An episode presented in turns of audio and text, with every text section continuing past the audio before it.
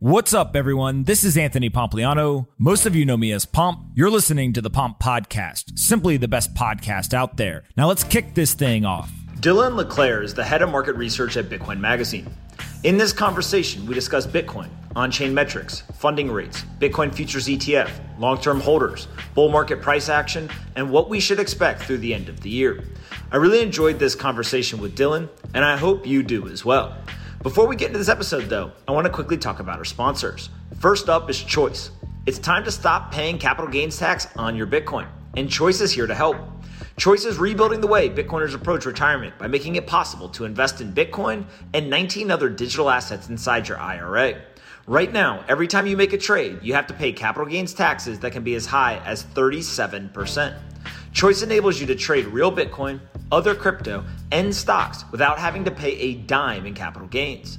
The best part, they just released an iOS app, so you can open an account in less than 10 minutes and take control of your future from the palm of your hand. Join me and the 20,000 other Bitcoiners who have started their tax efficient stack and open your Choice account today. That's right, I'm a user of Choice and you can too, along with 20,000 other Bitcoiners. Just search Stack Sats in the App Store or visit choiceapp.io slash pomp. Choiceapp.io slash pomp. That's where you can go to start stacking sats with a tax efficient strategy. If you want to hold your own keys, Choice lets you do that as well. You can start stacking tax efficient stats today by visiting choiceapp.io slash pomp. I think you should go check it out.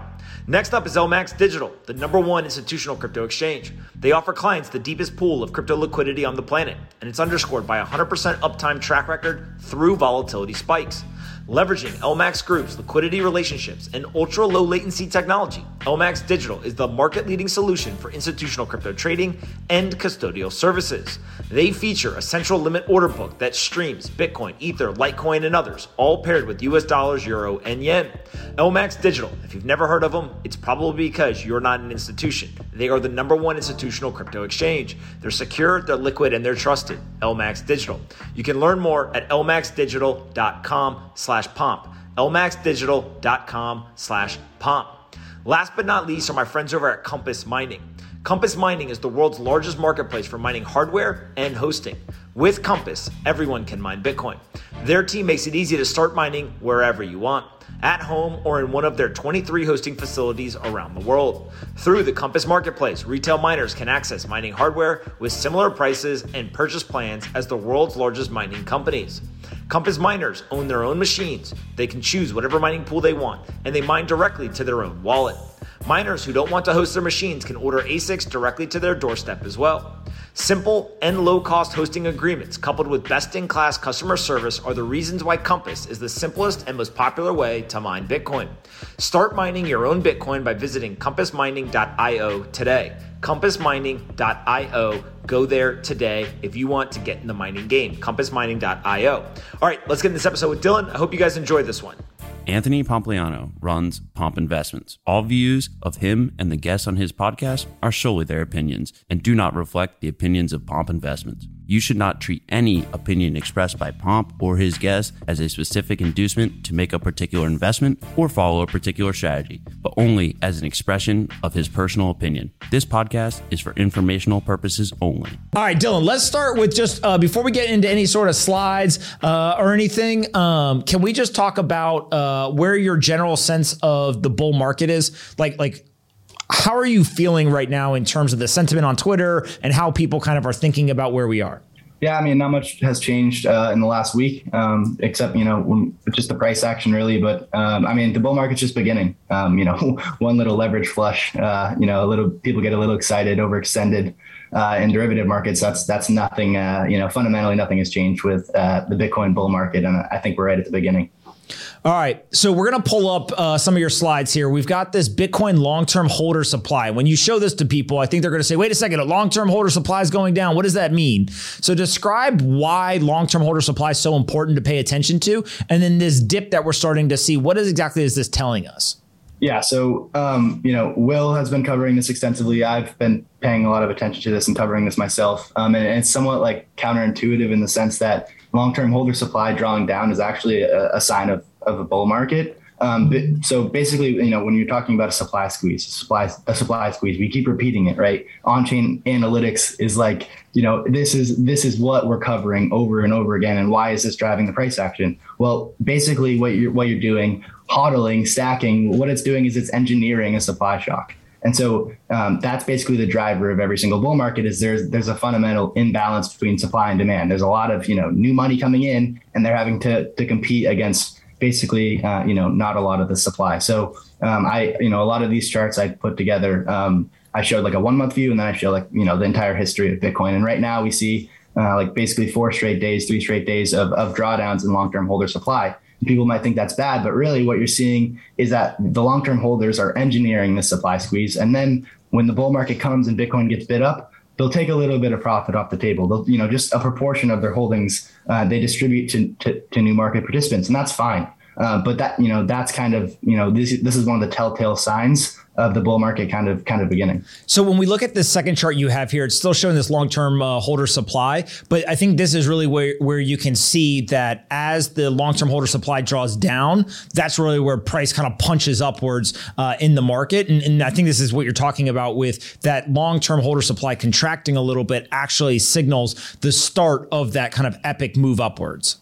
Yeah, I mean, the, so the price action is almost like the, the spark of, or, you know, why they distribute the new holdings, right? Like you've accumulated during the bear, during consolidation, and Bitcoin goes parabolic, you know, it's it's okay to take a little bit off the table. Um, you know, some people will hold forever, um, but you know, you know, if you see an asset that you hold go up ten thousand percent, a thousand percent, you know, double, five x, whatever it is, um, you're gonna maybe take some take something off the table. So that's what you see here. Every time Bitcoin goes parabolic, um, just like it did, you know, when it went 6x from September of last year to, you know, March or April, you saw long-term holder supply draw down basically the whole time. And new market participants came in and, and basically, you know, acquired all that Bitcoin. And so now, you know, when we were talking last week or a couple weeks ago, and every time Will comes on, he's talking about and he's showing you these same charts and he's saying, hey, like, look at uh, we're seeing kind of like almost like a bear market dynamic where where long term holders are are stacking are stacking their butt off. And so you know now I think we're right at the beginning stages of this next parabolic advance where you're going to have a, you know a club a demand of new money come in and they're just to you know it's they don't have much to bid. They're to have to bid reflexively in a small super small uh, flow to you know free supply. And that's really what happened back in october november december and into q1 of 2021 right was that there was very little supply available that was kind of liquid. People came in they were like hey i'll buy it at $12000 uh, no one was selling 15 20 25 30 and we just ran all the way up to $64000 because literally it took that much price movement or, or I, I like to think of it as like the US dollar price has to move upwards to accommodate everyone in terms of the new demand and then also unlocking, right? It, it's almost like uh, you have an asset, you really like it, uh, and they're bidding on it, right? Literally, they're saying, I'll pay you a certain price. And Bitcoiners are like, I'm not selling, I'm not selling. And then eventually they're like, okay, fine, I'll sell to you at $64,000, like idiot, right? Right. And that's where they're actually going to go ahead and sell. But everyone has a different price that they'll do that at. Yeah, the Bitcoin price moves up when the marginal seller is exhausted, and I think that's that's the key. Um, you know, there's there's a few willing sellers in this market, and you can see it on chain. Um, you know, a couple million Bitcoin are, are basically being wash traded back and forth and the people, these traders, you know, they'll, they'll set limit orders. They'll, they'll have, you know, market sells where they take some profit. Um, and there's obviously there's leverage on top of that. So, you know, when you're looking at certain price action, like just like the last couple of days, why is Bitcoin going down? I thought all time highs were broken. Well, you know, there's derivatives on top of that, which we'll, you know, we'll cover in a little bit, but you know, the fundamental driver of a bull market is you have the, the free flow of supply is, has, you know, gone really, really thin and you're having this new kind of club of demand come in. And so they have to just reflexively bid up the price of Bitcoin. And so when you see long term holders start to distribute a little bit, that's fine. And that's just showing you that the new money's coming in and acquiring that, that supply. Bitcoin's changing hands. So we have this chart, the long term and short term holder on chain cost basis. What is this showing us? Yeah, so the, the cool thing about uh, you know on-chain analytics is we can see basically the average price of, of these cohorts. We can see the long-term holder, you know, basically cost basis, the price that they acquired their coins, and the short-term holder cost basis. So the short-term is the pink, and it's basically pretty. It follows price, you know, pretty closely, and the long-term holder supply is obviously lags a little bit. And you see you see during bull markets, you see the short-term holder cost basis you know get bid up huge while while the long term holder cost basis kind of stays flat or I mean rises marginally. Um, and so a bear market dynamic is when is when these two are converging upon each other, and a bull market dynamic is when is when one kind of the short term holder cost basis really really really gets bid. And so when you put these two in a ratio, you can kind of see over the over the history of Bitcoin, you can see like a really interesting pattern uh, of, of, bull and bear cycles um, based on on these two cost basis, uh, you know, for the for the long term and short term holders. Got it. And then we've got a second visualization of kind of the same thing, this cost basis ratio. Uh, what, what is this showing us that's a little bit different from that first one? Yeah, so this is just the, the two in a ratio, and so the green uh, in this chart is essentially showing a bull market dynamic where where these short term holders, the price of, of their you know uh, of their holdings is is going up a lot because you have all this new money coming in, right? This is the dynamic we were talking about with the long term holders and the short term holders coming in and really trying the new money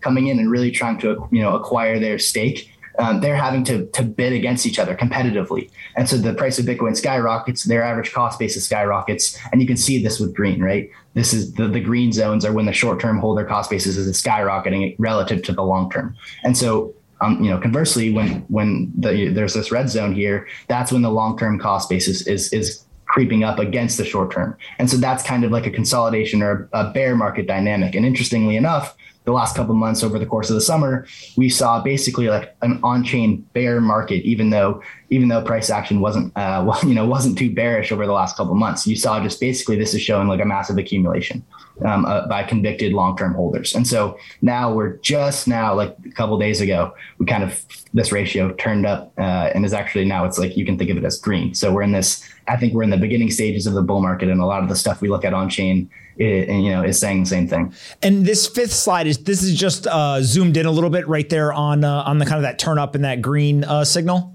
Yeah, so this is just like the really up close uh, version of it, and so we can kind of see that that ratio is just starting to turn a little bit. So so I kind of think of this as the reflexive kind of uh, parabolic phase of the bull market uh, is just starting up. We we just kind of entered that entered that zone.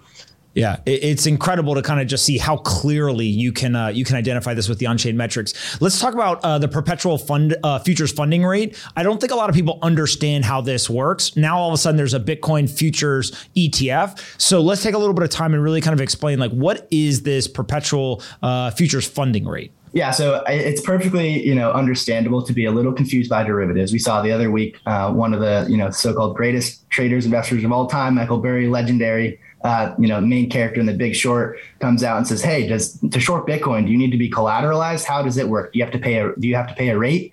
And so, so Michael Burry doesn't understand perpetual futures. It's it's okay if you don't, and so we're you know we're here to break it down. So essentially, uh, you know, there's futures contracts like you know what uh, the standard commodity markets have, whether that's for any commodity or Bitcoin, uh, and that's you know dated into the future. And then with Bitcoin, uh, Arthur Hayes of uh, you know former CEO of BitMEX came out with the perpetual futures contract. So it's a futures contract that never expires, but it essentially it rolls over about every eight hours.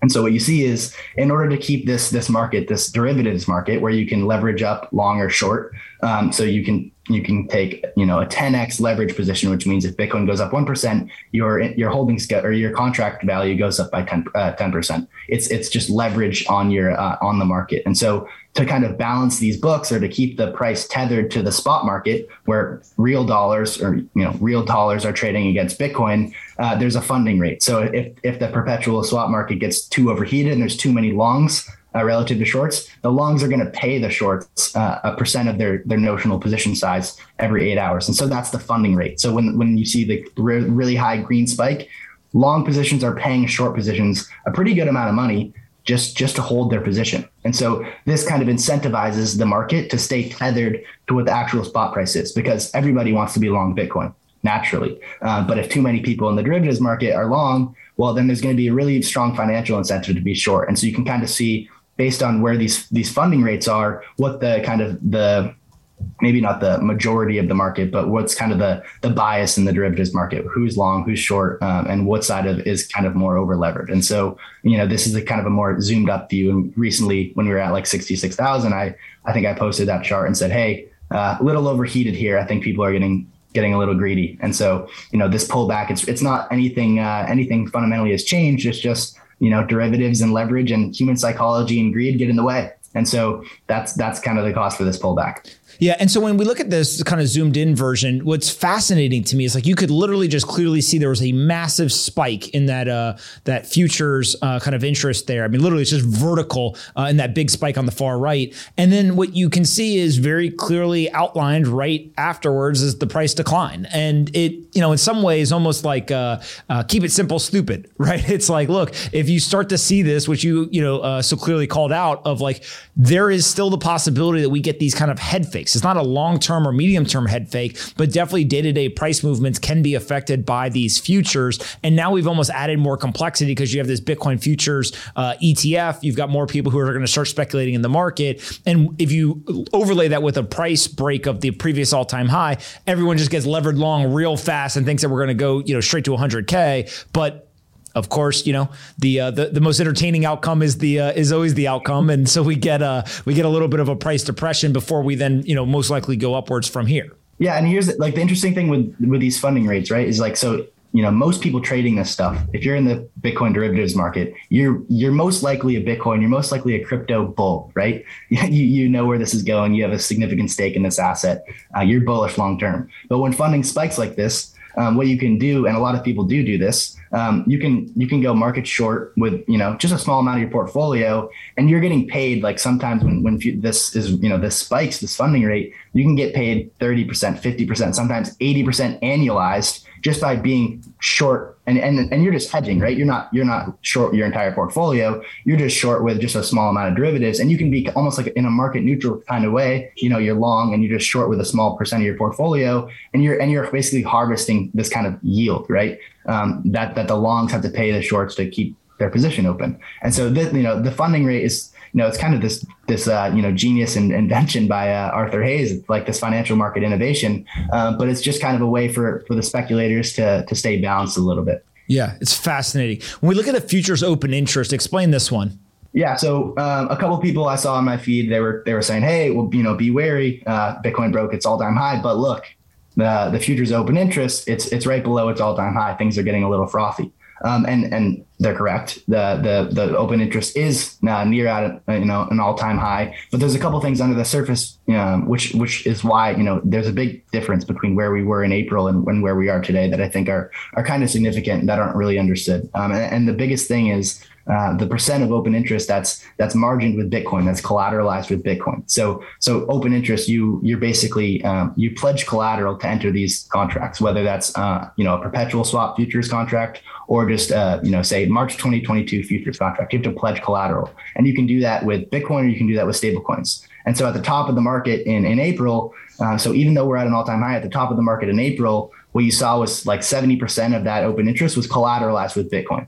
So as the price drew down, not only was your P&L, your profit and loss in the position drawing down, but what you also saw was your collateral was drawing down. So that leads to like a pretty explosive dynamic where, uh, you know, lo- the long side of the trade gets gets uh, gets wrecked basically. And so um, now with CME, uh, this futures ETF coming in, um, and just you know, the, not like not so much uh, like like with Binance, say you know, there's not as much Bitcoin derivative or Bitcoin collateralized derivatives, and it's more like stable coins like Tether. And so this leads to far less kind of you know explosive long liquidations and actually more short squeezes. So this is kind of you know this is fundamentally why the the futures market the the kind of the dynamic here, even though it's close to all time highs, is quite different. It's because like under the surface, the makeup of these these contracts is is a lot different, and and that's that leads me to be bullish. Um, you know, if if we see this this spike in a significant way, it's kind of a sign that things are getting a little frothy, uh, kind of a little a little toppy, in, in my opinion. When you look at this uh, one that we have here with the Bitcoin mar- uh, margined uh, futures interest, the seventy percent and forty five percent is that kind of uh, a good reading of like the band that this trades within uh, normally, or are those kind of outlier type high points and low points?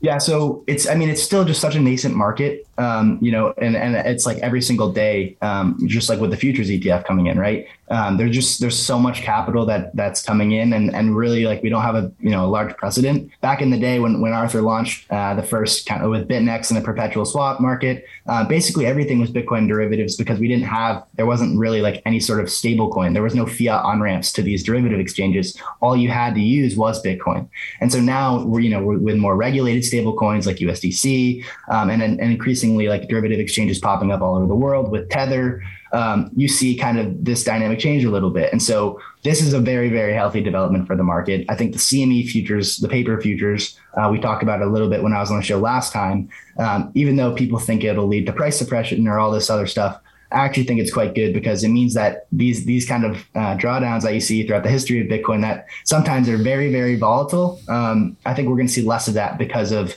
of the you know the makeup of this derivatives market. And when you look at the exchange Bitcoin futures open interest, uh, we've got it here kind of broken down across the different exchanges. Is there anything that we can read into this other than just like where do people want to go? Where, where's kind of the most popular venue? Uh, or there are other kind of takeaways from this? Yeah, the biggest takeaway is, and I don't have a, a chart of the, this over time, but the biggest takeaway is that CME is now the leading uh, open interest derivatives exchange, futures exchange, and this was this is like a very very new dynamic, and it just kind of shows you. Um, I, I, forget off the top of my head what this was looking like a couple weeks ago, but I think at, at the all time high for CME open interest was like um, you know, three billion at the market top, and it was trading around a couple a couple billion. And so this just kind of shows you, like in in a week with just one ETF product, and now the second one starting to trade today, it's 5.6 billion. Um, there's so much demand for this for this product. There's so much, you know, financial demand to come get exposure in any you know any sort of way to Bitcoin. Um, and so now that with, with the CME leading uh, these derivatives markets, um, it's it's a new interesting development. Um, and it's and it's also interesting because you can't short, you can't use Bitcoin as collateral on CME. And so you can't long with, with Bitcoin. You can't long your longs, which kind of led to April and the follow up May crash being just so explosive. Um, that doesn't exist anymore. And when you short, you actually have to short with dollar collateral. So you have to keep pledging collateral, which which is bullish, which is actually leads to uh, ex- explosive short squeezes. So um, just an interesting dynamic. I mean, I'm going to keep watching it, but uh, CME and you know kind of American institutions are really showing they want Bitcoin exposure. It's true in mining. It's true in trading. Joe, John, what questions you guys got? Yeah, Dylan, good to see you, man. Uh, so my question would be around. We went over the chart earlier about long-term holders, kind of offloading some of their Bitcoin and distributing it to new people. Uh, what levels should we like? Should we track that on? Should we be concerned at a certain level? Like, how closely do you watch that going into the new bull market? Yeah, I mean, we can if we take a like a proportion or like a, total uh, of circulating supply, it looks a little different, um, and you can kind of see these these sort of levels off the top of my head. I'm I'm not really sure, but you know, if anything, this is just a couple days, and and it, you know, the long term holder supply might continue to tick up um, as coins kind of age into this uh, you know quantification of, of long term supply. So um, I mean, there's no specific level. Um, it's just something that you know you kind of have to watch, and and it's it's bullish because you know if it, it means that more demand is coming in. It's it's not like long term holders selling off means the bull market started. It's that we, we have this bull market coming in, and so long term holders naturally just kind of take a little bit off the top because there's there's so much capital coming in, and, and Bitcoin trades parabolic because of the supply squeeze. So you know there's there's not any specific levels that would say, hey, uh, I'm selling my Bitcoin, but um, you know it'll be interesting to kind of watch over the coming months and see what happens. Gotcha. John? Yeah, Dylan, what's up? Nice to see you again. Um, so last since 2018, this is the lowest supply of Bitcoin that's actually been held on exchanges. What are your thoughts around that? Um, is that something you kind of expected to see?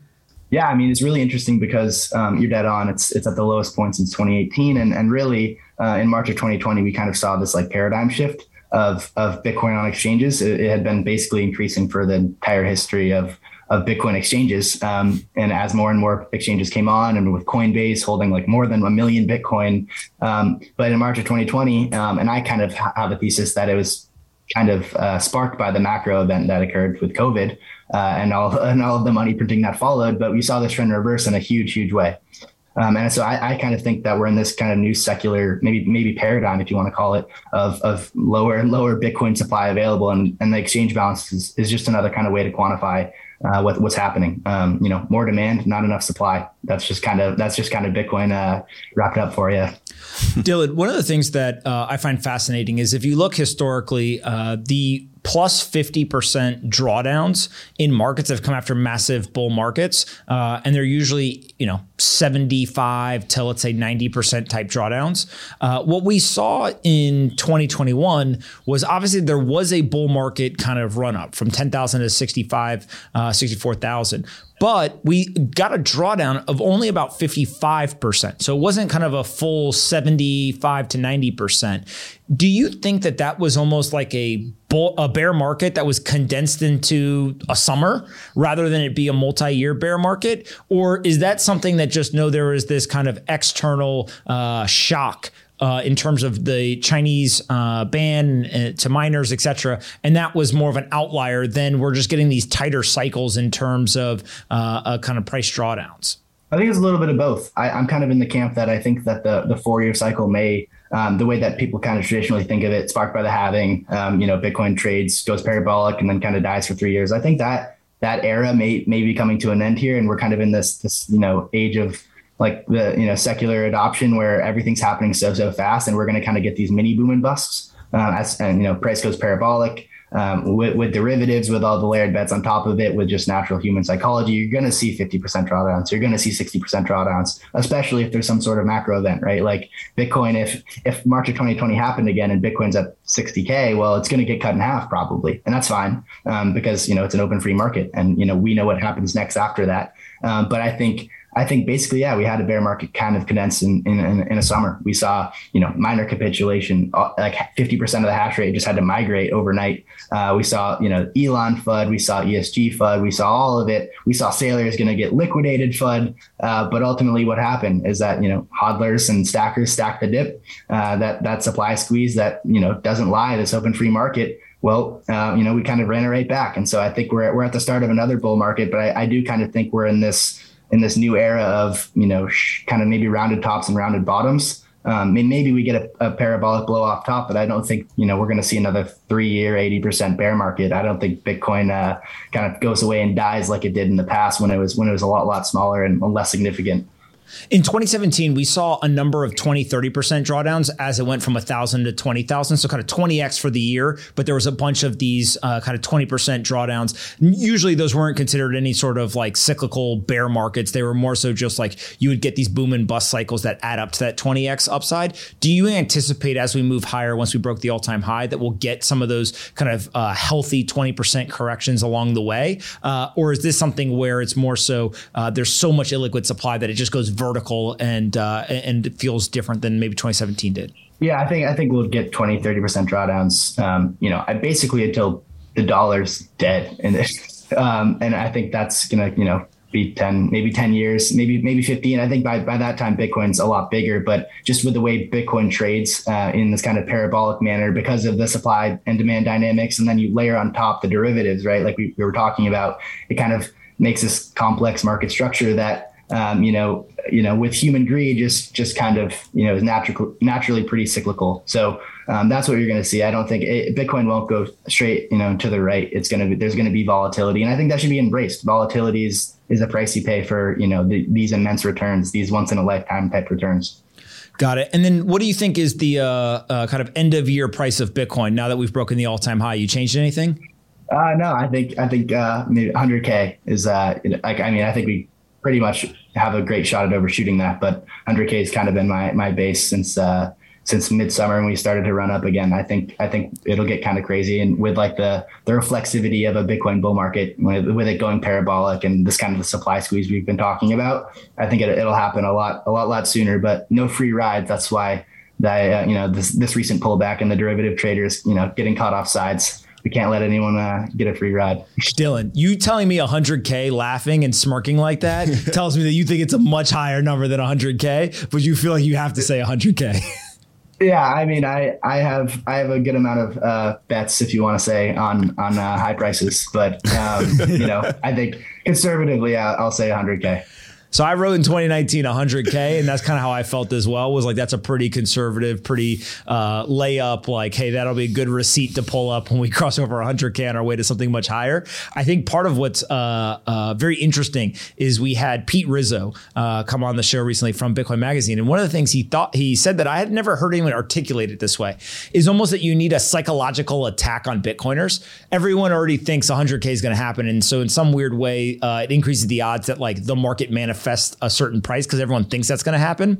Uh, and so they're holding until it occurs. But nobody thinks. I think the number he threw at at one point was five hundred thousand dollars, and that's like a shock and awe type number. But his point was basically, look, whether it goes to five hundred or something in between 100 and 500, it's got to be a number that a lot of what are now deemed hardcore Bitcoiners or long term holders are like, whoa, this is a big number. And they're willing to actually uh, sell some of the Bitcoin into the market. And that's where you kind of get that rounded top rather than, uh, oh, we're just going to go to 100K and I'll go to the park for a picnic and like no problem, right? Like you almost need to, to take the breath away from the market in order to actually get the, the top before you get some sort of correction. Yeah, I mean, Pete's been around for a while and we talk all the time and he's, he's seen a few cycles and I think he's dead on. I think what he's saying there is just kind of what what you see in the data with, like during a parabolic bull market when you see these long-term holder supply drawdowns right? It's just like it's like a psychological attack. You're like oh my god bitcoin was at $200 in 2015 and now it's and now it's 20,000 like holy hell I I need to sell some right? And so like you know that's just kind of what you see and I, I tend to agree. Um, 500k in 2022 would be would be pretty wild but I mean I'm not counting it out that's for damn sure. 500k is a number that uh I mean, when he said it, I was like, "Whoa, okay, like that's a big number." I saw your face; it was pretty funny. Yeah, like that, that's. I mean, you know, it, it in some crazy way, it's less than 10x from where we are now. So, like in Bitcoin terms, like that doesn't sound like super crazy. I think it's the explosive move that would be needed to have it happen in the last 75 days of the month or of the year, right? It, it, it's such a short period of time. We're almost at you know November 1st, so literally you're talking about almost 60 days, uh, and to move up in hundreds, if not a thousand percent, would be you know pr- pretty ridiculous. Yeah, I mean, I think 500k is is more of a 2022 thing. Um, I mean, maybe maybe maybe 2021. Maybe I'm being a bear, um, but I think um, you're just going to see it rip, and and you're going to see there's the whole world's short, short Bitcoin. I mean, you had a you had a pretty great call with the pension uh, pension funds. I think back in 2018, that just we just saw uh, what was it, Houston firefighters? Um, yep. Am I mistaken there? Um, and and guess what? Like every pension needs to allocate, and they they're all underweight, and so you're gonna have this huge wall of money come, and no one's selling. So I mean, until there's a psychological attack, and we're at 500k, so or, or whatever it is, right? So. Um, you know, the whole world's short Bitcoin. Um, I'm not, but you're not. We're, we're all uh, we're all stacking and hodling here, but everyone else is underweight, and so that's you know that's where the fun starts. I think that you're right. Thanks All right, for doing see this, you, buddy. Dylan. Thank you.